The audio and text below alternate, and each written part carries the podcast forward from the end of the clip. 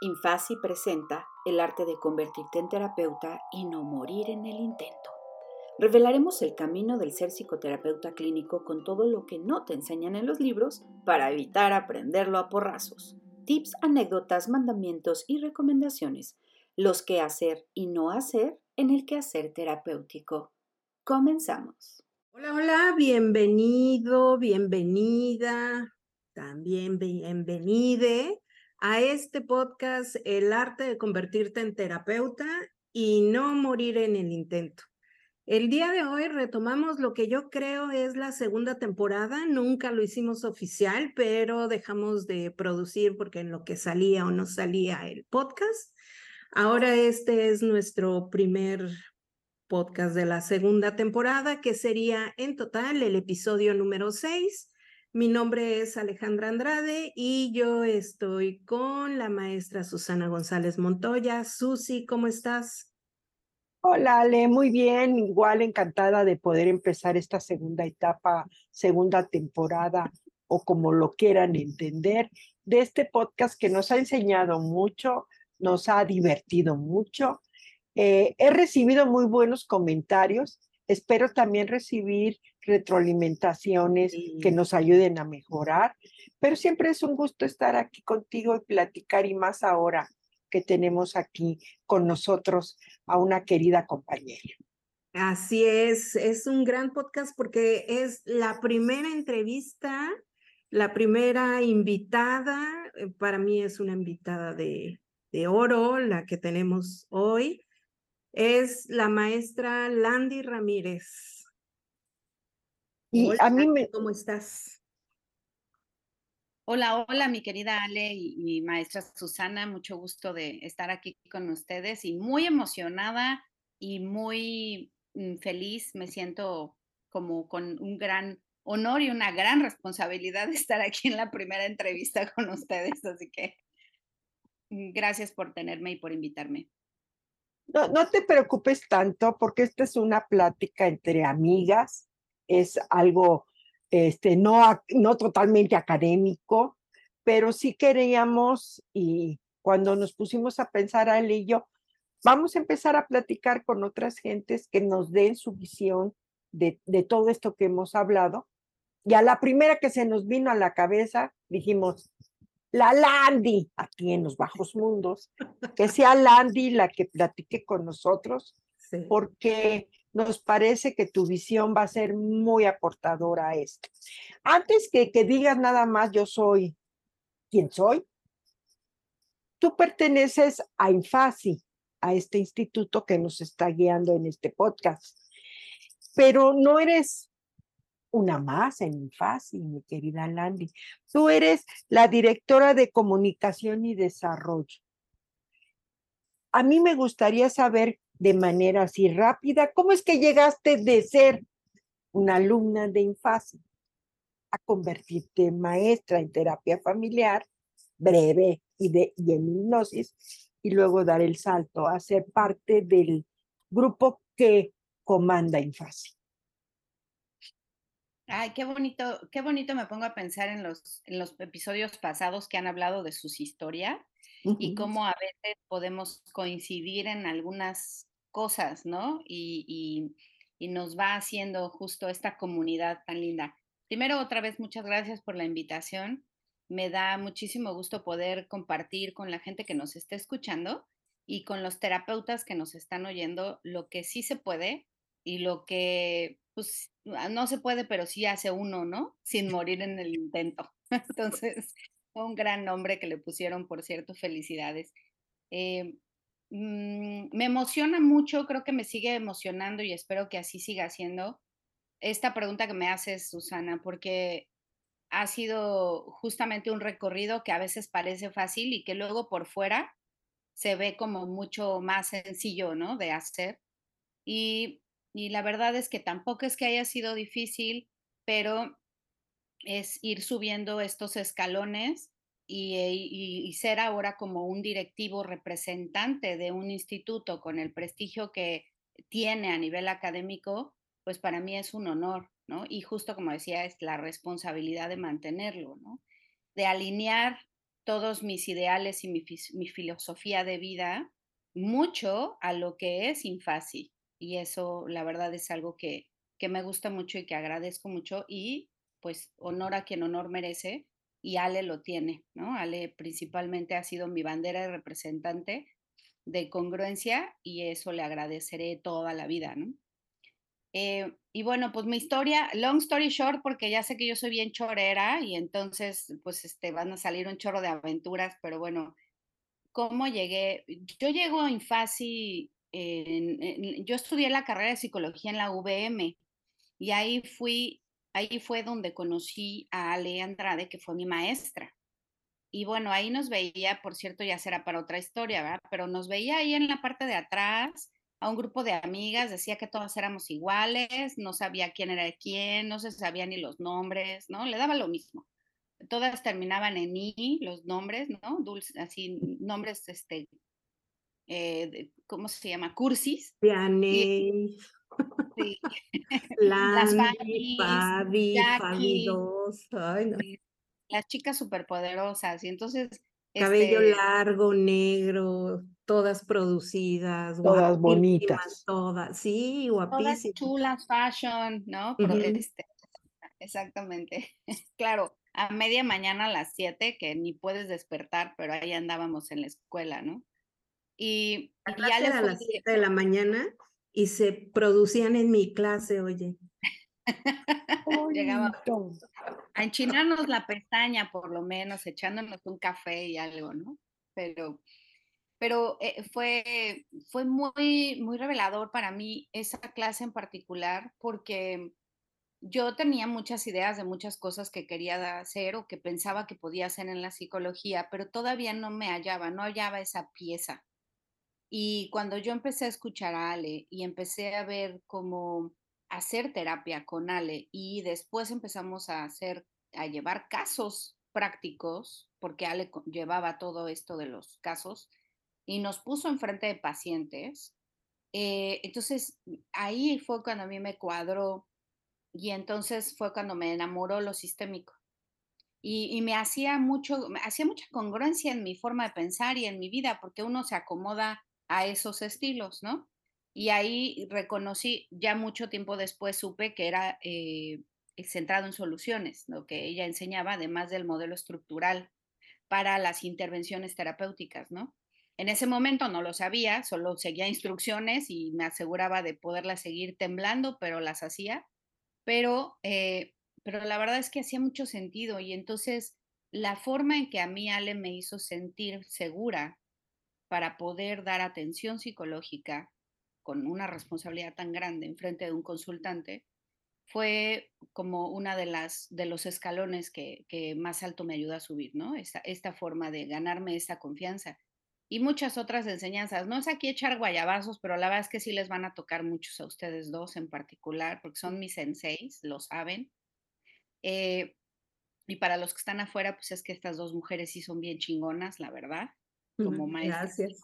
Bien te va, cuando dice uno la verdad, ¿quién va a decir que no es cierto? Claro que lo son. sí, sí lo son.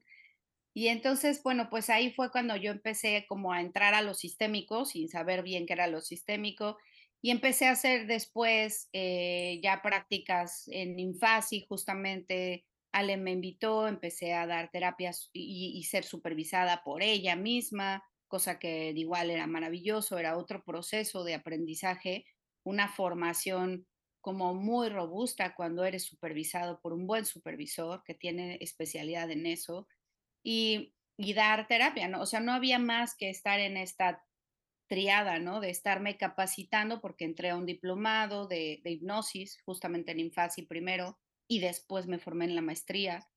Y entonces, eh, esta cuestión de esta triada, ¿no? De estar siendo capacitando, capacitándote y, actualizándote constantemente, pero al mismo tiempo también estando en el campo, en, en, el campo terapéutico, dando terapia, atendiendo consultantes, rompiéndote la cara como terapeuta, porque pues, a veces no, no sabes muchas cosas o crees que no las sabes, ¿no? Pero las empiezas a hacer. Y también ser supervisada, ¿no? O sea, esta, esta mesa de tres patas de que sostiene el crecimiento como terapeuta. Y, y pues sin duda también tengo que admitir, sin querer ser arrogante, aunque pues, me sale bien también, ¿no? Pero eh, las características individuales también creo que son muy importantes. Entonces, a mí eso me facilitó eh, la visión, tal vez la claridad y la entrada como a, ver mis esfuerzos como pues derivados en algo más, más allá de, de solo mi, es decir, ver algo más grande que solo mi crecimiento. Para mí ha sido un motivante eh, esa parte, ver algo más que se hace, que se reproduce, que, que se continúa. Y, Oye, Landy, a, mí me gustaría que sí describieras, poner un, un alto en estas características personales, porque a la hora de la supervisión justo es lo que se necesita. Muchos piensan que es libros, libros, conocimiento de técnicas, así tengan un fichero en la cabeza o externo de técnicas, no importa si lo personal no, no lo ejercitas y lo haces ver tuyo, porque la técnica no tiene que ser externa, tienes que ser tú la capacidad de aplicarla. ¿Cuáles serían o cuáles crees que son tus em, mayores características o las más importantes para este ejercicio de la profesión? Y sí me gustaría que, que, porque yo te conozco, sé más o menos por dónde vas, y que no tuvieras eh, temor en explayarte, porque eso que tú haces y cómo lo haces eh, es bueno y, y sí quisiera que lo mostraras, porque luego la gente dice, ay, es que eso es malo. No, porque no, para nada. Entonces, dale, dale. Pues, pues creo que creo que uno se va construyendo también un poquito más, ¿no? Con otras piezas que se van armando y que en algunos otros momentos aparecen. Como nosotros decimos en lo sistémico ericksoniano, ¿no? Aparecen recursos incluso que no sabíamos que teníamos, pero por ahí andan. Eh, pienso, no sé, em, me pongo a pensar un poco que creo que una de las características que, que en particular creo que ayuda es si estás sintiéndote respaldado, puedes estar seguro. Y yo estaba segura porque soy una persona confiada, ¿no? O segura de mí misma en la mayoría de las veces, aunque no lo crean, también me tiemblan mucho las piernitas. Pero, pero sentirme segura cuando tengo un cobijo es más fácil. Y mm. entonces creo que la seguridad sería uno de los puntos. Claro. Como saber que estás eh, estás haciendo lo que te están dando como instrucción y que estás bien instruido y además estás siendo respaldado ante eso, ¿no? Y, eso creo que para mí ha sido muy significativo a la hora de ser una terapeuta y también a la hora de ayudar a los otros terapeutas, ¿no? En, ya en estos niveles. Eh, me parece que... La seguridad se ve, este, yo, yo siempre te clasifiqué como, eres muy echada para adelante no tienes temor. Sí, sí lo tengo, pero... Pero, con todo y eso. Lo aguanto. sí. Eso es todo. Tú decías, no, Ale, con miedo, pero hazlo. Entonces, sí, sí, sí, es, ese es exacto, es ser arrojada, no temeraria, ¿no? Pero sí ser arrojado. Y, y también creo que cuando comienzas a darte cuenta que puede ser así, te permites cosas porque te sueltas, te flexibilizas más cuando te dejas ir, te dejas llevar, porque a veces dejarse llevar cuesta trabajo. Que alguien te diga que tienes que hacer una cosa que no crees que puedas hacerla, sí, sí puedes, sí, sí la haces, ¿no? Entonces creo que esa sería una de las cosas. Y decía yo también que creo que el, humor, a mí me ayuda el humor, me ayuda a reírme, reírme de, las cosas, reírme de mí, reírme de nervios, eh, reírme. Y, y, entonces, en algunos momentos, siempre también cuento esta anécdota con el maestro Eric Godínez de ser mi primer supervisor dentro de la maestría, que, que él es muy serio, ¿no? Y, y entonces a, mí me causaba un choque ahí eléctrico porque yo me quería reír, de no sabía si de nervios o no, pero él no. Y entonces eh, después aprendí que, que justo era una de las características que por lo menos yo descubrí ser como polifacética, ¿no? Poder no siempre, o sea, poder controlar, no, no sé cómo decirlo, eh, poder dosificar esta característica de humor y, y, de llevarme bien y de ser gritona y burbuja y relajenta y, ¿no? Este, porque no todos los consultantes van a necesitar eso de ti. Y entonces él me enseñó a, a dosificarlo, ¿no? A, a modérate, porque no con todos va a ser así. Y no a todos les vas a caer bien, ¿no? Y entonces, entonces hay una combinación, creo que hay de, del humor que siempre he tenido, de, tomarme las cosas y la vida fácil, de dar como mi justo valor a, las situaciones y poder, eso me ha ayudado a resolver y ayudo a la gente también, creo, a esa visión, a una nueva perspectiva, pero, eh, pero también modero, ¿no? Y entonces puedo ser muy confiable y, sentir mmm, esta sobriedad que a lo mejor requiere alguna circunstancia, ¿no? Y, y, y que, y que se vea que no se vea mal vista o como irrespetuoso, ¿no? Uh -huh. Sí pensaría, ay, no sé, qué bonita pregunta, me hiciste pensar en muchas cosas. sí. Sí, porque justo este podcast es eso, ¿qué te ayuda a no morir en el intento? Muchas veces queremos, o aquí no es que queremos, porque yo no pasé por eso, pero sí me queda muy claro que al estar con estudiantes esperan como, dime qué libro, qué página, qué párrafo, dónde puedo ver el video, qué como si estuviera afuera.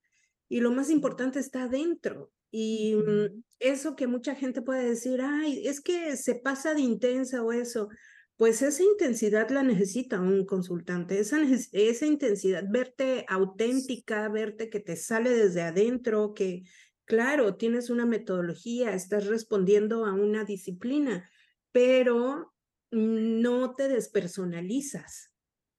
O sea, Exacto. ser terapeuta es tener muy clara la personalidad de uno para poderla poner a, al servicio, ¿no?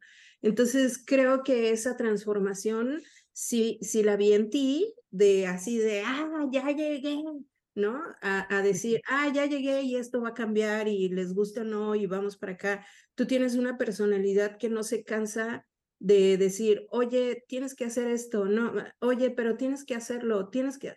A mucha gente le da pena, mucha gente se cansa, mucha gente se harta y tú no quitas el dedo del renglón hasta que te quede claro por qué no va a ser o hasta que suceda. Y normalmente creo que tu experiencia te lleva a decir, sucede.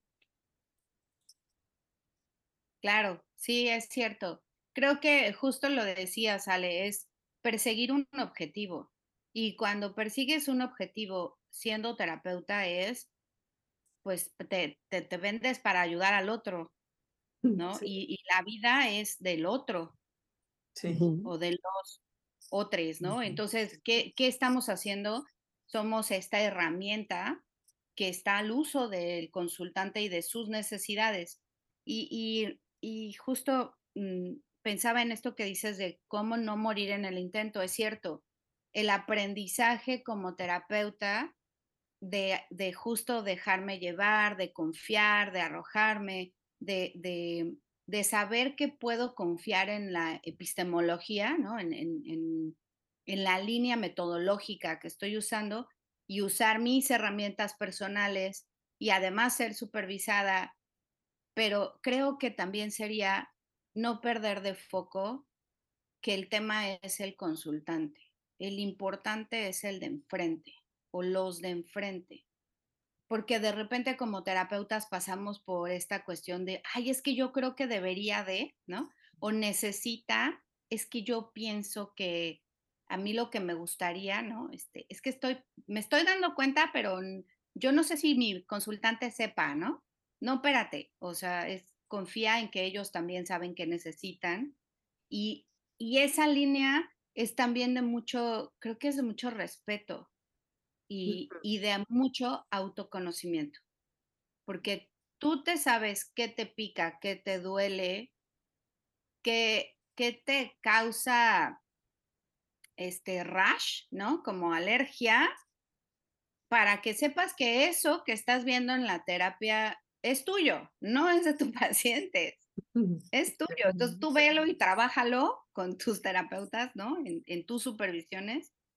Y, creo que eso también sería, planteando ahorita esto, ¿no? De una característica y mm, una recomendación para los terapeutas que no se escuchan para no morir en el intento, ¿no? No es, darte cuenta de, de, qué estás trayendo en tu persona, porque difícilmente te vas a quitar. Yo me acuerdo que hace mucho la gente decía, ¿no? Como, te quitas la bata en la puerta y te metes a tu consultorio y trabajas. No, espérate, ¿cómo te vas a quitar? No te, no te encueras la piel, ni el corazón, ni el dolor de panza con los temas, con los consultantes, ¿no? Eso no lo puedes quitar. Y también tú traes tus historias familiares y relaciones de pareja y, y, broncas con tus amigas cuando entras al consultorio. También tienes vida, ¿no? Te duele la cabeza o no sé. Entonces, ah, ya me fui bien bonito con, es que por eso es bien bonito platicar con ustedes. de eso se trata, de eso se trata. Muy bien, Landy, entonces, ¿en qué ibas? Este, ya hasta se me olvidó en qué iba. Estabas en, como enumerando tus habilidades. Hablaste de la importancia de la seguridad en, en ti misma, del, del humor, de confiar en los demás, que a mí me parece básico, porque en esta sociedad no nos enseñan a, digo, si no nos enseñan a confiar en uno, pues menos en los demás, en, en adaptarte al contexto para saberte modular por dónde ir, en darte cuenta de qué cosas son tuyas y no tienen que ver con los otros que están ahí enfrente.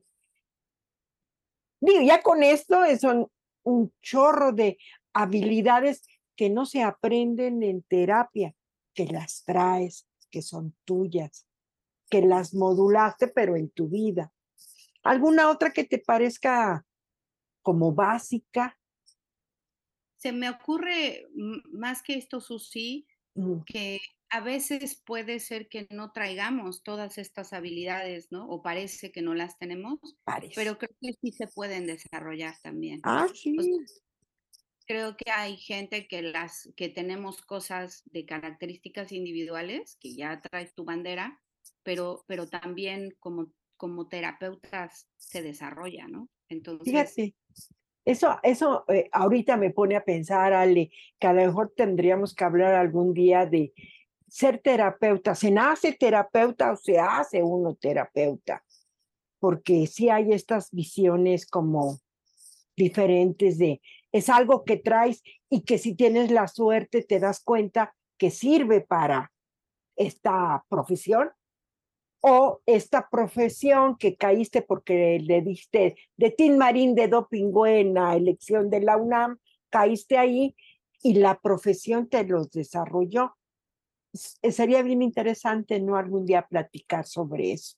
Qué bueno que no lo dijiste, Landy. Ya lo anoté. Oye, les, les pongo un punto más todavía para hacerlo más ardiente. El, el, esta idea, se me ocurre también que muchas veces habemos, todas las personas pasamos por experiencias y algunas muy, muy desgraciadas vida. Pero este, hay muchas personas que han pasado por una experiencia, una adversidad y, y se vuelven como voceros de su historia y enseñan a otras personas y empiezan a volverse eh, es, esto, ¿no? Como, como el poder, con este poder de la experiencia y tienen el poder de la palabra o el de la mercadotecnia y entonces hay, hay muchos muy buenos y hay otros que la neta es que nomás porque está muy buena su mercadotecnia, ¿no? Y, y, y, y pues salen ahí hablando. Entonces también por ahí de repente hay un chorro de terapeutas, de psicólogos nuevos, de coaches, de bla, bla, bla, que hacen sus, sus cursos este, fines de semana catárticos. Y, entonces, bueno, también diferenciar eso, ¿no? De, de, una cosa es vivir experiencias y no toda la gente que vive adversidades, que, qué bueno que salen adelante, pueden ser terapeutas, ¿no? Y, y muchos que sí, que ves en la lucha y dices, este sería un gran terapeuta, ¿no? ¿Cómo, transforma eso en su vida? pero que se forme, porque hay que tener estas dos posibilidades, la personal y la profesional éticamente, que sería pues estar formalizado de una manera clara en este objetivo, ¿no? Y lo hemos comentado muchas veces y estoy de acuerdo contigo, mejor decimos bla, bla, bla, porque hay muchas teorías que a lo mejor si las mencionamos, este, nos va a tupir todo el mundo. ¿no? Entonces, mejor. Raspa, claro. Exacto. Y todavía falta la visión de género. ¿Qué significa ser terapeuta hombre y qué significa ser mujer? Porque no es lo mismo. Claro. No, para nada. Para bien y para mal, los a los hombres se les oyen más cosas que a las mujeres en terapia. Es triste, pero así es. Pero es un reflejo pues, de la cultura. Social. Sí, exacto. Oye, oye, Landy, para pasar, porque si no, vas a resultar mejor y te vamos a dejar a ti el, el, podcast y nosotras nos retiramos, porque eres muy buena. Entonces, a mí me gustaría esta parte académica, esta parte de experiencia personal, en todos estos años que ya tienes trabajando. Eh, cuéntanos de manera breve dos experiencias que hayas tenido tú en tu práctica clínica, dos casos, en donde digas, híjole, este caso estaba para la araña, me hizo tener que rescatar cosas que a lo mejor yo no sabía que tenía o que se podían hacer, y cómo lo resolviste. Dos casos que te hayan movido el tapete a ti como terapeuta. O uno. Sí. Em, pienso que no hay casos fáciles como aprendí de ustedes, ambas, siendo mis supervisoras ¿no? y maestras. Y, pero sí hay casos que de repente se van quedando. Soy medio mala luego con la memoria, tengo que admitirlo. Eso lo tengo que, lo, sigo trabajando con mi, con mi desarrollo de habilidades. Eh, pensaría uno que, que, que fue muy significativo hace unos años y fue un trabajo terapéutico con una familia, una familia que estaba en transición del ciclo vital de la familia y que necesitaba esta como mm, pues pasar no adecuada y funcionalmente a la etapa de ciclo vital de familia con hijos ya adultos, jóvenes, pero adultos, en donde tenían dos, dos chavos de 18 y 20, si no mal recuerdo, y y los hijos necesitaban empezar a asumir las responsabilidades que, que ya demanda ese, la sociedad y, ese momento de vida, ¿no? Pero tanto a los hijos les costaba trabajo como a los padres les costaba trabajo soltarlos, como es en muchas familias mexicanas, sobre todo, que experimentamos, ¿no? Y la verdad es que me pusieron una rastriza para acabar pronto la verdad es que fue uno de los aprendizajes que decía yo hace rato de moderación, ¿no? Eh, de llegar como con esta mucha seguridad y con yo mucha, eh, mucho modelo estructural y, y, llegar como bien armada y sí, claro, terapia, ciclo vital, no, hombre, ustedes están muy mal, ¿no? Y, pues, y tómala, o sea, la, la, la familia estaba muy configurada de esta forma encontraba su homeostasis, ¿no? Esta estabilidad total y la defendía y la sostenía y, eran muy poderosos en ese aspecto.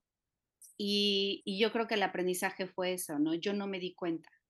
Yo mm. no vi, no, no fui tan cuidadosa como para poner atención a la comunicación, a como a toda esta danza familiar que sostenía. Y para mí era como, ay, pues está bien fácil, lo que tienen que hacer es ya dejarse, ¿no? Y entonces, pues no, me dio una patada en el trasero y, y este, y bueno, y fue, fue, como un brinco y creo que Ale, yo no sé si tú te acuerdas de esto, Ale, pero al final pues me acabaron renunciando, ¿no? O sea, renunciaron a la terapia porque no obtuvieron la ayuda eficiente. Y yo creo que eso es de los más fuertes aprendizajes, porque justo es esto, es cuidar. O sea, yo supuestamente puedo saber lo que al parecer en teoría era lo conveniente. Ahora, traduce eso en un sistema familiar que está configurado, que tiene estilos de comunicación y que están sostenidos, pero te están pidiendo ayuda. Te están diciendo necesitamos, o sea, hay sintomatología, hay, hay cosas que están surgiendo de, de la dinámica familiar y el sistema está hablando, pero hay que saber escuchar al sistema. ¿no? Y entonces creo que eso sería uno de los grandes aprendizajes, sí con ese caso. Las patadas. Cuando, bueno, y eso pasa bien seguido, Ale, no me dejarás mentir, al principio de nuestra práctica, que uno está como más entretenido en lo que yo pienso acá arriba que en lo que estoy viendo allá del otro lado. Y entonces me vuelvo isomórfico, porque a lo mejor esa familia estaba pasando un momento rígido y yo me volví rígida, pero con mis propias ideas y pues no embonamos, ¿no?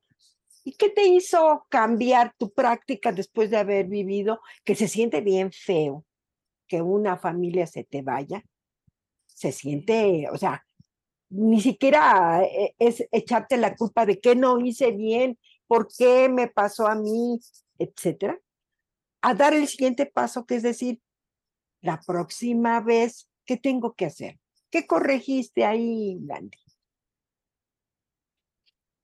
Creo que de las primeras cosas fue entenderlo porque mm, recuerdo, si no me recuerdo porque he, supervisado varias, varios de estos casos, pero me parece que sí fue este Ale el que supervisé contigo en algún momento porque le dije, llegué chilloteando, pero yo al inicio todavía no, todavía no me daba cuenta, todavía mi rigidez me estaba haciendo pensar, es que son ellos, ¿no? Están re mal, ¿no? Necesitan terapia.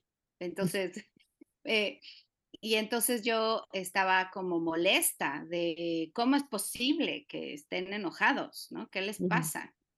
Y entonces eh, justamente fue una visión de una especialidad mayor que tiene Ale, que me dijo, ¿no? Y le permitió ver más sistémicamente la, la, participación que yo estaba teniendo dentro del contexto terapéutico, ¿no? Esto isomórfico que tú mencionas, ¿no? Cómo estaba yo adentro también, queriendo jalarlos.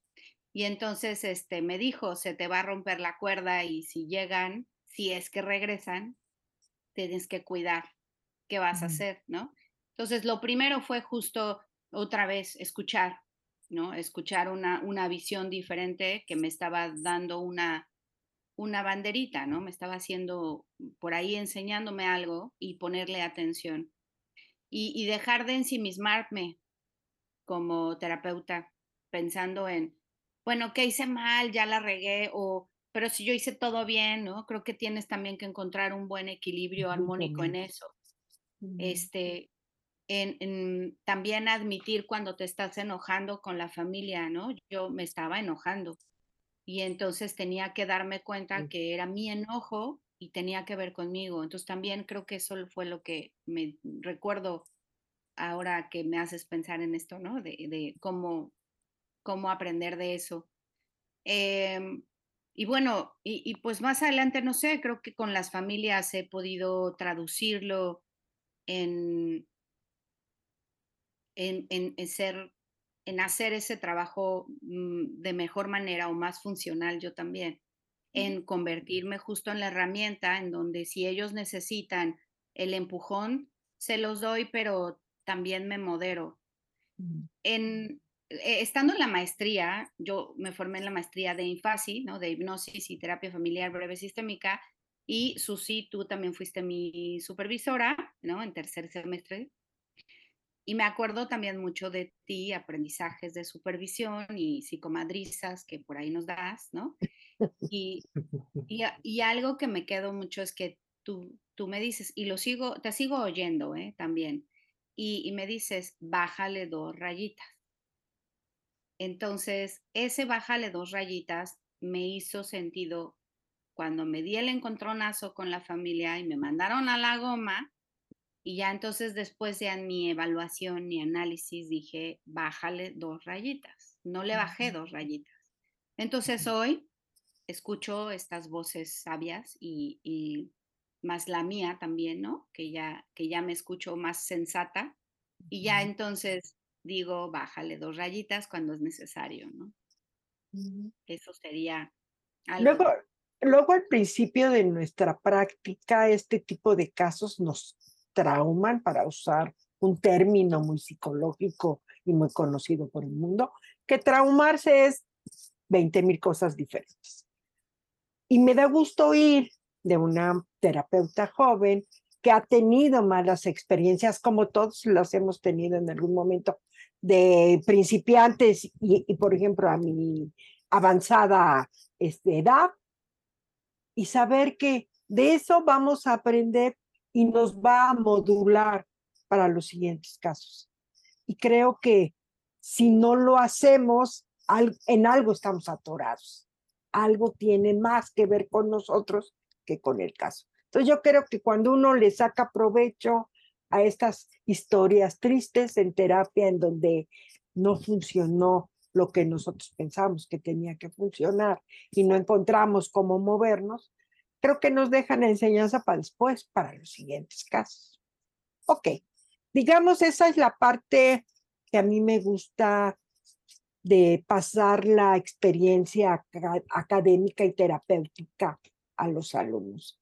Pero Ale tenía muchas ideas también acerca de la labor actual de, de los psicoterapeutas, no se circunscribe al consultorio. Ya no es como en mis tiempos, eras las personas que iban contigo y tú. Eso era el mundo con el que trabajabas. Claro, tiene impacto en muchos mundos, pero siempre fue ese, ese territorio, la psicoterapia. Pero ahora ya no lo es más. La psicoterapia ha avanzado. Estamos en una época posmoderna en donde hay muchísimas cosas más que solo los, las personas que van a terapia y el terapeuta. Ustedes dos son expertas organizadoras de eventos.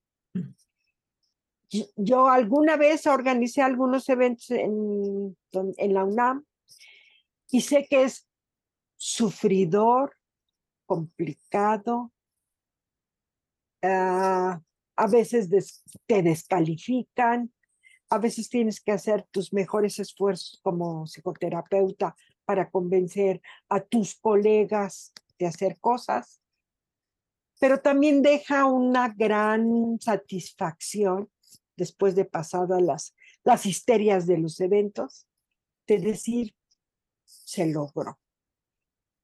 A mí me gustaría, Ale, que tanto tú como Landy nos contaran un poquito de esa experiencia, porque tú la tienes más que yo y Landy la tiene en este momento de, de la importancia de, de dar a conocer en eventos académicos lo que se está haciendo. Mm, qué interesante, eh, Susi. Fíjate que em, no, no, no puedo ver la formación de un psicólogo sin estos eventos académicos. O sea, no, no creo que solo esté en aulas de universidades exclusivamente o de centros como Infasi, em, se vuelve muy alejado a. Y una de las cosas que también nosotros tenemos que ejercitar en demasía, si me preguntas a mí, ah, estamos avanzando como, como rubro académico, como profesión, no lo estamos haciendo. No tenemos mucha dimensión de lo que es un trabajo interdisciplinario y multidisciplinario.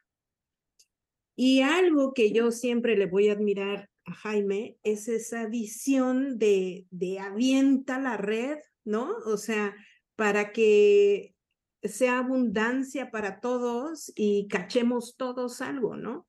No para que te atrapes, sino todo lo contrario, como para que a todo mundo le toque y seamos una red expansiva. A mí no me importa ser la buena terapeuta porque sola no puedo. O sea, después de conocer lo sistémico, pensar que yo soy la super terapeuta, ¿no? Y hoy que mm, justo ayer estaba viendo a Norma González, que es mi compañera hermana de vida, eh, yo decía, no, no podría ser yo la psicóloga que soy si no hubiera caminado junto a Norma, junto a mi generación de, de maestría, junto a mi generación de licenciatura. Y todo eso a veces se, se vierte en estos lugares académicos que terminan siendo también pachangas. Y es muy difícil que el psicólogo aprenda, una, a dar, porque nos da miedo exponernos pero creo que lo más difícil es a recibir. Y cuando te, te toca recibir como psicólogo es así de, ah, sí, y quieres volverlo a lanzar, ¿no? Como que estamos acostumbrados a vaciarnos, yo creo que por nuestras, nuestras historias de vida y más el terapeuta familiar, ¿no? Sí. E, entonces, los eventos académicos fueron muy, eh, mucha presión de generarlos por Jaime. Eh, Jaime no veía un instituto si no había eventos académicos, no solo era una aula. Para él incluso no habría como la, la formalidad de la maestría, yo creo, ¿no? Y empezamos haciendo eventos académicos así de listas a mano, ven, te invito, si llegan 15, llegan 3, los que lleguen es bueno, ya llegó alguien, ¿no? Por lo menos y empezamos a hacerlos así. Ya llevamos como un ritmo y ya nos sentíamos bien, como dice Landy, bien papas fritas, hasta que llegó Landy. Hasta que llegó Landy y dice, ay, qué feo hacen eso, no, así no, que se vea bonito. ¿Por qué no hacen que el logo se luzca más y pónganlo a la derecha, no lo pongan en el centro? Pero ¿por qué pisan eso? Eso no se pisa, ¿no? O sea, cuestiones que yo decía, ¿esto qué? O sea, que se vea bonito no, no va a ser que, que esto sea mejor, ¿no? Y mm, bueno, pues todavía no se publicitaba tanto lo que decía Steve Jobs de que el empaque es tan importante como el producto, ¿no? Y Landy llegó a esto. Y yo creo que esa fue una fusión eh, tremenda la que tuvimos porque eh, enchuló Landy la máquina, como por así decirlo. Y al final la convivencia, cuando ya estamos dentro de algo más bonito, con una calidad académica, la convivencia con los estudiantes es otra. O sea, sí hay dos momentos. Infasi tiene estos, eh, y yo creo que son tan potentes los eventos de Infasi que por eso no nos la tomamos a la ligera, no los, no sacamos a la y se va, nunca jamás. Siempre eh, la visión es que reciben. Lo que más nos preocupa es que reciben y no, y si se quejan porque reciben poco y si se quejan porque no, eh, y estamos hablando que lo reciban bien y bonito, o sea, no nada más eh, la garantía. Y también los exponentes, ¿no? ¿Qué, ¿Qué quiero decir con esto? Que yo creo que los psicólogos tenemos que aprender a salir del consultorio, de las escuelas y exponer lo que hacemos, así seas novato o gran ponente, ¿no? Y algo que hace falta que se pelucea en eventos académicos son los estudios de caso. Eh, yo creo que hace falta eh, darle un merecimiento a un estudio de caso, porque si tanto pregonamos de no hay paciente que se repita, es único el consultante y los estudios de caso ni les damos lugar a veces, ¿no? Ni les damos el valor y ahí están temblando esperando a las preguntas y a ser evaluados los estudios de caso cuando te pones a ver los estudios de caso, cuando no conoces a las personas, porque creo yo que estando envuelta, como uno supervisa los estudios de caso para que vayan y los den, pues uno dice, ya, ya pasaste, sí, ah, qué bueno, y como que ya, ¿no? Te aprendes el caso. Pero cuando vas y, y escuchas un estudio de caso diferente, dices, ah, ¿y por qué se le ocurrió eso, no? ¿Por qué lo hizo? ¡Wow! Y, y, darle el valor a esa novatada es sumamente importante. Híjole, hay que hacer una para. Y entonces, Landy, ahora lo que me gustaría es que tú contaras esa versión de cuando entraste y dijiste, ah, pues muy buenos académicamente, pero cómo viste los, ah, pues sí, eh, eh, el poderte integrar, cuál fue el área de oportunidad que tuviste ante nosotros a la hora de hacer estos eventos académicos, ¿no? Mm. Sí, me, me, han estado haciendo recordar, Susana y, Ale, muchas gracias de, de, estos inicios que parecieran hace poco tiempo, pero ya tenemos un chorro de años. Este, eh, la, y voy a retomar un poco la pregunta, Susi, que dejé pendiente de por qué había, en, eh, por qué había estado donde estoy ahora, ¿no? Cómo llegué a, a, donde estoy ahora en Infasi y justo, este, efectivamente estábamos yo estaba como estudiante en Infasi y entonces después entré a la maestría y seguía, y entonces ya empecé a ser terapeuta dentro de Infasi, ¿no? Del equipo y demás. Pero justamente me empecé a meter como más en los enjuagues que decías, Ale, que efectivamente ustedes tenían y tienen, ¿no? Productos muy buenos de programas académicos que siempre se han, se han hecho y que siempre buscaban esta cuestión de enseñar, de dar, de hacer como este podcast, enseñarle al terapeuta a ser buen terapeuta. Y entonces, eh, para mí era, siempre ha sido como, ay, ¿cuánto, cuánto? No solo tomarlo, sino poderlo multiplicar, ¿no? Trascender en el otro también.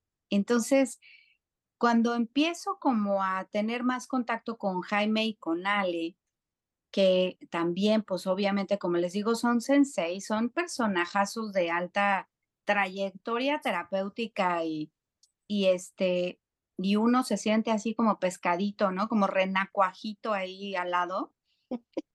Pero, pero cuando empiezo y empiezan a, decir de lo de los eventos, por ahí la idea salió, ¿te acuerdas? 2015, si no mal recuerdo, fue el primer simposio y entonces ya fue como pensar el evento más grande, ¿no? Y yo justo decía también parte de lo que yo traía de, de aprendizaje de vida y profesional era la parte corporativa, llevar relaciones públicas, trabajar con medios de comunicación, el fashion, ¿no? O sea, eventos con, con, con dueños y directivos. Y entonces, por supuesto que que cuando yo empecé a ver, dije, esta puede ser un área de oportunidad, bien dicho, o esta puede ser un toque, ¿no? Un toque de darle algo especial a la marca. Porque justamente... Y quitándonos un poco, sí se veía muy cucho. Depende con qué lo comparen, ¿no? Pues con Nestlé, pues sí. ¿Comparado con qué? Con Suzuki, ¿no? Y con dueños corporativos gigantescos internacionales, no. Pero hoy a la distancia que lo ves, sí, sí se veía muy rasposo. muy rascuachito. Muy eh, cuarta dimensión de, de la terapia. Es, eran silvestritos, ¿no? Silvestritos. se veía tosco. Dale. Exacto.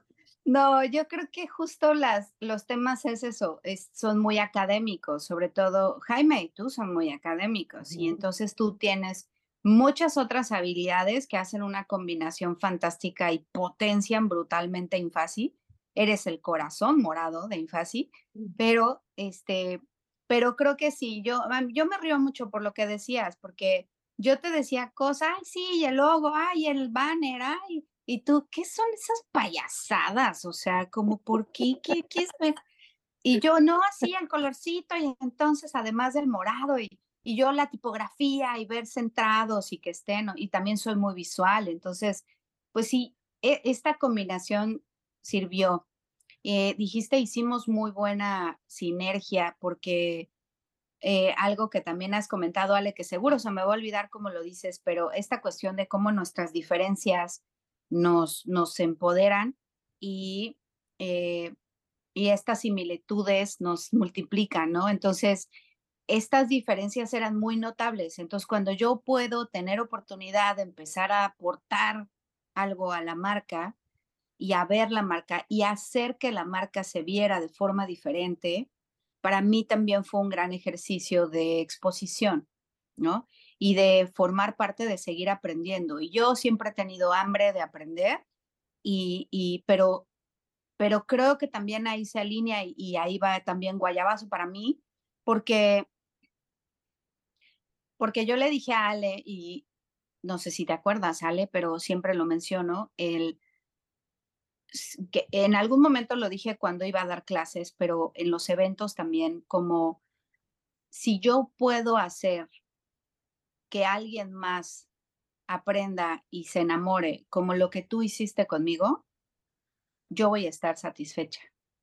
Y uff, o sea, se me pone la piel chinita porque me da mucho orgullo decir que he logrado eso y mucho más, ¿no? O sea, hemos tocado muchas personas, hemos formado muy buenos terapeutas y, han crecido brutalmente, aunque algunos hasta se han dado la vuelta de Infasi, ¿no? O sea, pero, pero yo he sido parte de eso y es algo que también agradezco mucho a Infasi, mi casa, y a Ale y a Jaime por permitirme, ¿no? Entonces, cuando logramos eso de los eventos, que dijeron, bueno, vamos a hacerlo, bueno, pues tú hazlo, ¿no? Así de si tú tanto puedes hacer eso, pues a ver, ¿no? Y entonces empezamos a, ahí a hacerlo y, la verdad es que fue muy bonito trabajar con los simposios. Hicimos dos simposios, dos congresos internacionales eh, en un hotel, eh, tener la, las conferencias, los talleres simultáneos, encargarse de todo. O sea, todo ese teje y maneje, la verdad es que yo sí ya lo tenía y lo tenía bien manejado. La diferencia es que pues el presupuesto de una compañía para hacer estos eventos es otra que en un instituto académico donde se centran en la formación, ¿no? Entonces creo que los retos mayores, bueno, pues ha sido eso y que desafortunadamente también, ¿por qué no decirlo? Es lo que nos ha detenido y nos ha hecho todavía pensarlo doblemente de, de cuándo el siguiente, ¿no? Pues si ganas no nos faltan, capacidad tampoco. Lo que pasa es que económicamente es un reto, ¿no? Y, y, entonces, es más, por ahí anda mi moto invertida, ¿no?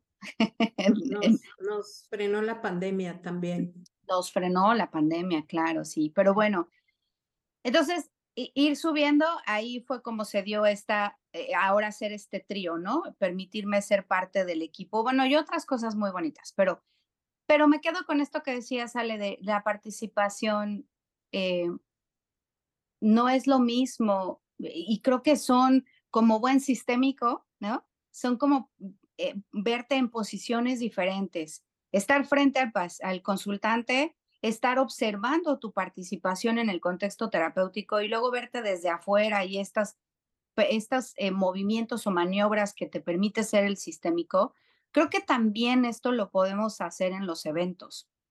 A la hora de tener eventos académicos, a mí me ha dado mucho gusto poder exponer personalidades con, con estas trayectorias de las cuales podemos aprender mucho y de las cuales eh, que dominan tanto, pero no solo lo académico y el choro académico y la diplomacia, la diplomacia y la política, ¿no? Sino eh, maestros de terapia que, que además les gusta dar, porque eso es algo que sostiene Infasi en sus eventos que, sean personas que les guste darse y todo lo que saben, ahí van y se lo regalan al de enfrente, ¿no? Y entonces eso, enseñan de esa manera.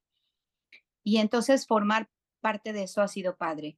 Y luego también impulsar a quienes no quieren ser impulsados, ¿no? Porque también, por ejemplo, hablábamos un poco fuera de, antes de empezar el, el podcast, que decíamos que de repente hay alguien que es muy capaz, por ejemplo, Ale, ¿no? Que eh, tiene una abundancia voraz, brutal para dar y, inspira de una manera increíble, pero no le gusta aparecer en el reflector, ¿no? Entonces no les gusta, no, no les cuesta. Y entonces, pues tener que estar ahora yo del lado de hacer relaciones públicas y convencerte y hablarte bonito y ser el manager y el representante, ¿no? De, del artista eh, académico, formador, y así de, por favor, ya párate ahí y habla, solo habla, lo haces muy bien, ¿no? Ha sido también este, una parte de crecimiento muy bonita y yo creo que ha significado mucho en los eventos de Infasi, porque hemos tenido personas muy valiosas y la gente se va con expectativas incluso rebasadas, ¿no? De, de, de, un evento que sí, que sí les da, que sí les vale. Porque también, bueno, últimamente más, pero allá afuera hay, hay mucha oferta, ¿no? Hay muchas cosas. Y, y muchas muy buenas y muchas que dices, híjole, ¿no? ¿Cómo se atreven? Y, y la otra también es que no sé si, si, si sirva aquí, Ale, empezar como a tocar este punto, ¿no? Susi, de, de cómo impulsar al terapeuta a hacer divulgación de su propio trabajo. Porque no es fácil, decías este caso de, este tema de, de darle espacio a los estudios de caso. Y parecen, parece simple, pero no lo es. Es un trabajo también de apoyo que requiere respaldar al estudiante o al profesional que está, que, que se va a exponer, a exponer su trabajo. Y, y, y, a, y nosotros decimos, bueno, por Jaime, ¿no? Cacarear el huevo. Es, mira qué bonito lo hiciste, mira qué bonito trabajo, mira cómo esto también puede ayudar el arte de ser terapeuta es ser terapeuta. Y entonces le ayudas al otro que te está escuchando y que quiere aprender. Pero tener la capacidad de pararte en el escenario y, primero prepararlo, ¿no? Y preparar una presentación y ser conciso con tu presentación y saber qué hiciste y respaldar tu trabajo terapéutico para decir qué hiciste y por qué lo hiciste, eso cuesta mucho trabajo. No es fácil hacerlo. Y entonces también tenemos escuela en Infasi de eso y yo agradezco a esa escuela de haber eh, podido observar la importancia que tiene y ahora adquirir ese papel, ¿no? De ser quien guía a otros estudiantes a poder ir a exponer sus trabajos. Entonces, recientemente justo estuvimos, ¿no? En Puerto Vallarta presentando hemos estado en Monterrey, en Cancún, eh, en, en, México, o sea, se presentan estudios de caso y la verdad es que es súper bonito la satisfacción que yo siento de verlos en todo el proceso, porque además los estudiantes, ya sean de licenciaturas, de, la maestría, de INFASI o ya egresados, ¿no? Este, maestros incluso, que presentan los casos, siempre todo el proceso de la preparación hasta que termina su presentación y se acaban los nervios y ya se sientan a tomar un, agua, ¿no? Si no es que un tequila, se nota el crecimiento que tienes como terapeuta, como persona, por supuesto, por la experiencia, pero el crecimiento como terapeuta cuando ya después en frío dices, ah, caray, yo hice eso que está ahí, ese caso es mío, ¿no? Participé en ese avance, en esos resultados cualitativos, cuantitativos. Entonces, ese crecimiento creo que es muy importante y, a raíz de principalmente Jaime, ¿no? Pero, pero en Infasi, que se ha promovido hacer esta divulgación. Entonces, por cierto, ya me voy a adelantar, pero el próximo año seguramente tenemos una semana académica porque es uno de los eventos que es como de marca Infasi, ¿no? Que hacemos y, vamos a tener espacio para estos estudios de caso porque sí, sí son importantes. Nuestro, todavía necesitamos, ¿no? Creo que ya me extendí un poco, perdón, pero socialmente necesitamos saber que, que la profesión es, tiene esta funcionalidad y, y no es este, esta aproximación, no sé cómo decirlo, sombría, eh, de enfermedad de etiqueta y señalamiento, ¿no? Todavía existen por allá mitos de la psicología y de la psicoterapia. Y es labor de los psicoterapeutas, como tú dices, Ale, dignificar nuestra profesión. Y entonces, ¿qué mejor manera de hacerlo haciéndote un mejor terapeuta? Y ser un mejor terapeuta te va a dar la oportunidad de exponer tu trabajo, pero de tener más terapia y de ganar buen dinero por hacer terapia, pero ser buen, un, un buen terapeuta, ayudar a gente. Porque ese es el objetivo, ¿no? vives, quieres vivir de esta vida, pues, pues vívela bien. Pues, y sí se puede, ¿no? yo, Susi, Susi. Yo nada más agregaría algo que siempre pensé y que ahora creo totalmente, que, que lo que la cultura de México no ayuda mucho a poder presentar, por ejemplo, trabajos en congresos, porque siempre nos han dicho que tenemos que ser modestos y humildes y nunca estar ahí enseñándole al mundo las capacidades que tienes.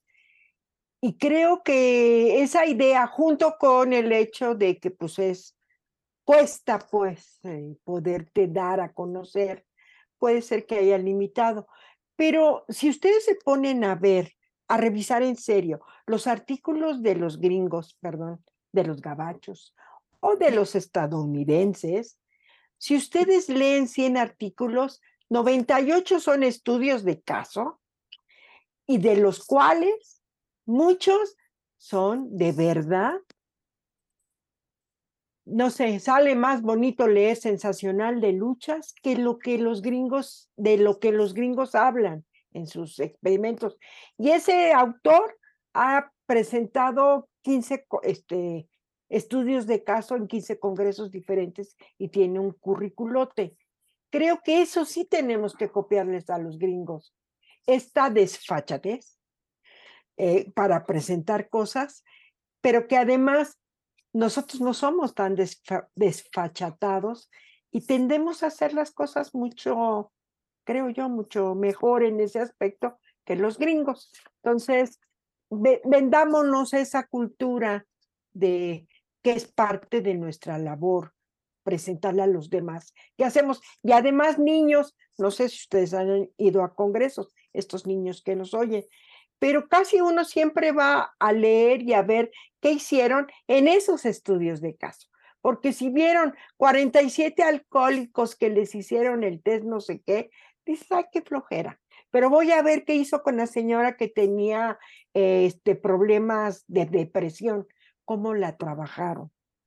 Eso a mí me llama más la atención que ir a, y no, no descalifico las otras este, investigaciones, pero el estudio de caso tiene su sazón interesante. Expongamos más sobre eso. Perdón ya, porque si no, Alita. Y, y, yo quisiera hacer énfasis, para hacer un estudio de caso no se necesita tener un postdoctorado en metodología. Eso es importante. Para mí la base está en cómo llevas tu expediente porque incluso alguien, un, alguien que sepa de metodología te puede orientar si los, eh, si la información está organizada y organizada debe de estar en el expediente, ¿no? Y ¿Cómo, ¿Cómo, vendes esta idea? Cuesta mucho trabajo, porque si yo abro un curso de cómo hacer un análisis de caso, van a decir, ¿eso qué? No me da. Y aquí el punto a donde yo iba y creo que aquí Landy puede ahondar mucho más. ¿Te conviene más pagar congresos a los cuales tú vayas y expongas tus casos a veces que pagar a alguien de mercadotecnia sobre tus casos? Yo he tenido pacientes que como vieron una exposición de casos con mi nombre, me contactan. O sea, ¿cómo, quién es? Si era, no, no era psicólogo, pero seguramente era pariente y a lo mejor fue el novio, la novia y me mandó a la mamá.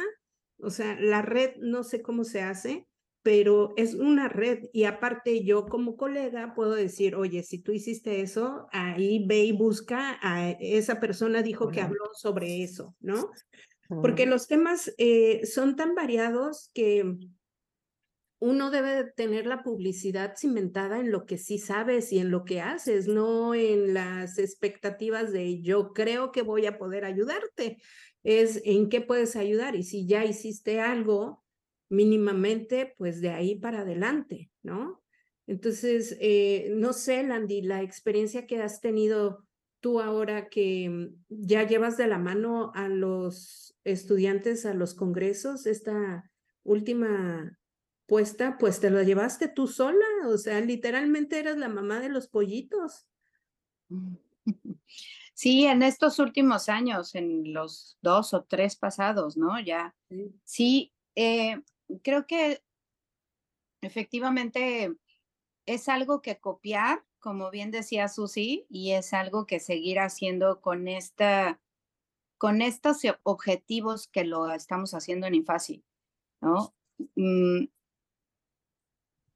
hay muchos estudiantes que les ha pasado en el plano personal, porque creo que tiene varios este, puntos, ¿no? En, el plano personal, como el terapeuta les decía, una vez que te das cuenta de la capacidad que tienes de poder presentar tu caso, con todo y los nervios que tienes, te sientes muy capacitado y te reconoces muchas capacidades que por nervios no te reconocías, ¿no? Eh, y luego eh, es un fenómeno también de verte especializado. Por ejemplo, nuestros estudiantes en la maestría salen especializados y entonces se saben especializados y ese brinco de la exposición de su estudio de caso es muy significativo para, para esta tonalidad de decir, claro, sí, sí soy especialista y puedo tener especialidad en X problemática, o, en X población, ¿no? Que justamente te da verte en ese espejo, reflejado como exponente de un caso, ¿no? En una ponencia oral. Entonces, y como decía, Sale, cuando observas a otro, a tu compañera, eh, tu compañero, eh, o a un maestro o a alguien más con esta capacidad de, de exponer sus casos, también generas esta esta red interdisciplinaria de la cual hablas que es tan importante. Saber que, bueno, yo no trabajo este tipo de casos, pero mira que estos colegas sí lo tienen, ¿no? Y fíjate que esta persona es especialista porque además hasta presentó un caso. Y entonces, como bien dices, puedes exponenciar tu trabajo y con profesionalismo porque estás hablando de algo que conoces, ¿no? Que, que puedes incluso entrar ya más adelante, pues si quieres, hasta líneas de investigación, ¿no? Pero sí es cierto, para exponer un caso clínico no necesitas ser investigador, necesitas ser un buen terapeuta. Eso es lo que necesitas, ¿no? Y, es que ser terapeuta es ser investigador de la familia. propiamente, sí, claro. De, de, tu epistemología incluso, ¿no? De, eh, Sí, sí, pero no, no en el aspecto que luego decimos, ay, pues es que metodología, pues es que los casos, este, la estadística, lo, no, pues es que es, es, es, la verdad es que es explorarlo desde el punto de vista de divulgar ese trabajo y creo que en este, en eso tiene un acierto Jaime, ¿no? De cacarear el huevo es importante. Susi, tú también nos dices, no, váyanse, aviéntense, digan, este, expongan sus casos, es, es, es, importante en, en todas las áreas y la gente lo ve. Cuando justamente estábamos platicando de este episodio, Susana decía algo sumamente importante. Los congresos deben de ser esa comunión entre el experto y el novato. Porque cuando los expertos ven qué han hecho los novatos, en verdad se te viene eh, como un refresco, o sea, que, que, que te dicen, ah, claro, eh, las miradas, como siempre me voy a llevar esa frase de Susana, las miradas nuevas, las miradas novatas, las miradas ingenuas, cómo ayudan y dan esperanza. Y, y, también de por qué seguir en esto, ¿no? siempre he dicho, hay que darle espacio eh, a los nuevos talentos, los nuevos talentos no te aplastan, al contrario, te ayudan, ¿no? Y, y qué mejor que dejarle lugar a alguien con mucha más confianza, porque si llega un momento donde dices, ya no quiero hacer esto, que venga alguien más capaz que yo a seguir haciéndolo, ¿no? No sé, Susi, si recuerdas esa plática. Y, y, claro, y se vale y, y creo que precisamente es parte del, del invitar a Landy con nosotras para oír esta, como dices, el refresh, ¿no? De, de otras miradas, de otra forma de, de concebir la terapia. Y creo que ha sido bien aleccionador todo esto que nos dices. Yo admiro mucho a Landy. Desde, que, desde alumna me pareció una persona con una mirada sistémica propia. No era algo que hubiera aprendido, es algo que, que traía de nacencia y creo que aquí lo desarrolló en infancia muy bien. Bueno, ya para no alargar más esta plática muy interesante y todo lo que nos ha pasado en ella, yo nada más te preguntaría algo porque luego nos volvemos bien solemnes, este, y, hemos hablado de cosas así académicas, administrativas, de crecimiento. Pero tú como una terapeuta ya formal, en activo, con años de experiencia, que has estado en terapia, que has tenido de chile dulce y de manteca en tus casos, experiencias maravillosas y algunas no tanto. Cuéntanos como una forma de decirle a estos chicos. Yo siempre hablo de los chicos jóvenes que son estudiantes y que yo espero que ellos oigan esto y que tú les compartas. ¿Qué haces para divertirte? ¿Qué, qué haces para soltar, digamos, este, las energías de la terapia?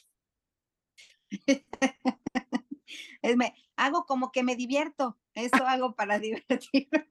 Esa es una téctica, acuérdate, MRI, hacer como, como sí. como sí, exacto. Este, mira, muy buena pregunta. Este, creo que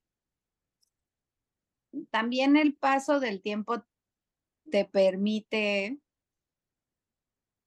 ir dosificando tus tiempos de vida, ¿no? Eh, y entonces todavía no lo, todavía no llego, aún estoy en el camino de poder tener este equilibrio que yo quisiera, pero justamente porque estoy en la suma de esfuerzos todavía a objetivos muy claros, ¿no? Como, como seguir haciendo muchas cosas y seguir enseñando y, y seguir haciendo cosas importantes que, que reproduzcan esto de lo que hemos estado hablando, ¿no? eh, así como, como ustedes enseñaron, ustedes fueron enseñadas, ustedes me enseñaron, yo ahora enseño y esto va a seguirse reproduciendo para ser más y mejores, ¿no? Entonces, todavía estoy en esa chamba y, y la verdad es que sí busco mis puntos como, para mí los viajes son lo que me da mi fuga, los viajes son cuando se puede, como ahora que me encuentro en, en, las, en el Caribe, ¿no? Eh, son estas oportunidades que tengo de, de bajarle un poquito a la atención laboral, de no poner tantos pacientes, ¿no? A lo mejor un, en espacios en donde hay un poco menos de consultar. eh, la facilidad que tenemos ahora de trabajar por videoconferencia también ayuda mucho a estos escapes y, y yo creo que eso sería una de las cosas, ¿no? Tener como estos momentos, incluso también otra forma que ya sé que no es tanta diversión, pero sí es de descanso, es no hacer nada. Que ah, como cuesta trabajo cuando uno siempre anda en chinga, cuesta mucho aprender de no hacer nada, pero no hacer nada. Entonces sí también días en donde tengo fines de semana, sobre todo porque pues entre semana ando en frega, ¿no? Pero así de plano, de, me levanto, no me baño, pijama, comida, este, pizza, papas, lo que sea. Me apapacharse, creo que he aprendido a que es importante. Escuchar a tu cuerpo es importante también, pero cuidarte eh, en ese aspecto, ¿no? Y sí, sí cuesta trabajo cuando la agenda está llena, pero les, les quiero compartir hace, en este año, sobre todo, en los últimos años he trabajado un poco mejor en mi agenda y aún así cuesta trabajo, ¿no? Pero por lo saturada de las actividades. Pero en este año, una amiga que me estaba ayudando eh, a hacer una parte de organización, me estaba diciendo que, me dijo, pues es que deja algo, ¿no? Deja algo de lo que haces. Y le dije, no, pues claro que no, ¿cómo crees? Entonces me decía, ¿cómo? Pues es que, y yo no, es que, pues algo que no te guste tanto, no, pues no, pues ahorita no, ¿no? O sea, la verdad es que disfruto mucho lo que hago y entonces también por ahí dicen, ¿no? Que cuando de repente eh, disfrutas el trabajo, deja de ser trabajo, ¿no? Y además te pagan por eso. Y entonces yo hay muchas cosas de esas que disfruto. Y entonces, pues sí, no quiero sonar al cliché, pues, ¿no? Pero la verdad es que eh, me encantaría tener más tiempo para divertirme, pero lo que hoy estoy haciendo con mi tiempo me da muchas satisfacciones de muchos niveles. Y entonces, por ahora, este, he decidido que esta es mi forma de diversión, ¿no? Seguir acá. Sí. Y tiene mucho que ver con tu etapa de vida. O sea, estuvieras en la mía, yo me la paso la mayor parte del tiempo sin hacer nada, porque es cierto, cuando uno trae una este, rutina, de repente dejar esa rutina y acomodarte cuesta trabajo, pero acabas haciendo nada. Ah, qué bonito es. Ya llegarás, ahorita es tu momento, igual del de Ale, de lograr y seguir logrando. Muchas gracias por decirnos algunas ideas, Landy. Gracias, gracias. No, pues muchas gracias a usted. ¿Ya acabamos? Ya nos vamos, ya, ya puedes vamos. despedirte. Porque ya dijeron gracias, entonces ya no sé si despedirme o me espero a que. Sí, No, Landy, ¿qué es lo que nos quieres, qué es lo que les quieres decir, nos quieres decir para cerrar este episodio? Primero, estoy muy feliz, la verdad, me hubiera encantado mucho más tiempo y aparte me encanta la chorcha y me encanta Gracias. compartirla con ustedes, las admiro muchísimo, me han enseñado mucho, así que quiero agradecerles a las dos. Son personas muy importantes en mi vida, son grandes mentoras de lo profesional y de lo personal. Me Gracias. encanta que estén haciendo este programa porque sé que hay mucho que van a enseñar a la gente que nos está, que las está escuchando, que nos escucha en el podcast. Entonces, mm, me encanta que, que se hayan atrevido y por fin lo hayan sacado y que salgan muchas más temporadas de, de estas que tienen, que hay mucho, mucho que enseñar. A quienes nos están escuchando, no te mueras en el intento, aprende, aviéntate, haz como que te mueres, pero no te vas a morir, la vas a armar, ¿no? Se trata de constancia y compromiso y, y, tener, y tener una buena, una buen, un buen cobijo terapéutico y académico. Así que eh, es un compromiso personal. Si lo vas a agarrar, agárralo bien, ¿no? Nada de, de a la mitad. Y, mm, y yo estoy muy feliz, de verdad estoy muy feliz. Muchas gracias por haberme considerado en esta primera invitación. Me conmueve mucho, me emociona mucho y quiero de veras agradecerles con todo mi corazón porque porque ustedes me han hecho ver muchas de las cosas que yo soy y las cosas que he logrado. Y el que tengan la capacidad de reconocer y admirar a una persona a la que ustedes mismas han formado parte de, de moldear, es algo que se agradece como estudiante y como pupilo. Y es algo que yo les he aprendido a ustedes. Entonces, justo lo decíamos hace rato, ser algo más grande que tú misma. Y no se trata de pararte en el escenario y decir yo soy papas fritas, sino todos estos de aquí son bien papas fritas y ustedes hacen eso. Y está bien bonito hacer eso.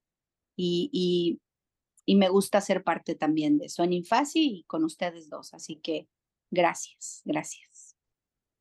Gracias. Landy, agrega a tu lista de cualidades que creo que comparten los grandes terapeutas la generosidad. El no ser, este, quedarte con todo, querer agandallar todo. Hay que dar, eh, ahí está la gran parte del éxito terapéutico, darle. Y tú eres muy generosa en eso. Muchas gracias, Landy. Nos encantó tenerte aquí. Sí, gracias. Siempre tienes las palabras correctas, la energía que tú das y que contagias es maravilloso. Muchas gracias, Landy. Yo solo puedo decir que admiro y agradezco eh, el haber visto este crecimiento, pero mucho más complacida estoy de poder caminar la vida como tu socia en Infasi.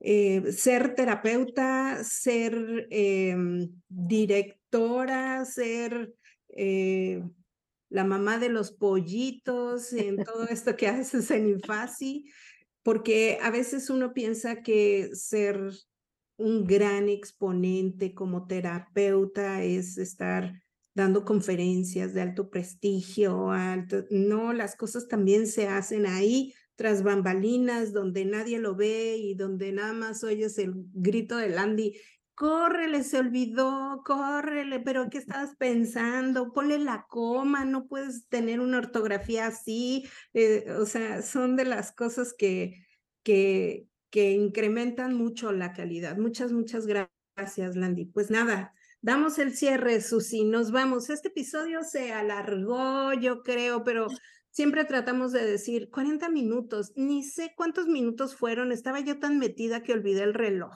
para ser sincera. Bueno, Así es. Ya lo revisaremos, sí. Si hacemos un capítulo largo o dos cortos. Exacto, ya nos retroalimentarán que vale más la pena hacer dos. Exacto. Y yo creo que sí vale la pena eh, ir pensando en parte dos. A, a, lo mejor una parte dos mucho más este, organizada de que sean 40 minutos, pero o parte 3 o las que hagan falta. Muchas gracias. necesarias. Te estaremos gracias. pronto porque quedan muchas cosas en el tintero. Gracias, gracias. Gracias. Hasta luego. Bye. Mucho. Bye bye. Escúchenos la próxima semana. Este episodio llega a ti gracias a la producción de Infasi, frente al proyecto Ale y Susana, detrás de bambalinas, Landy y Maffer. Gracias por escucharnos.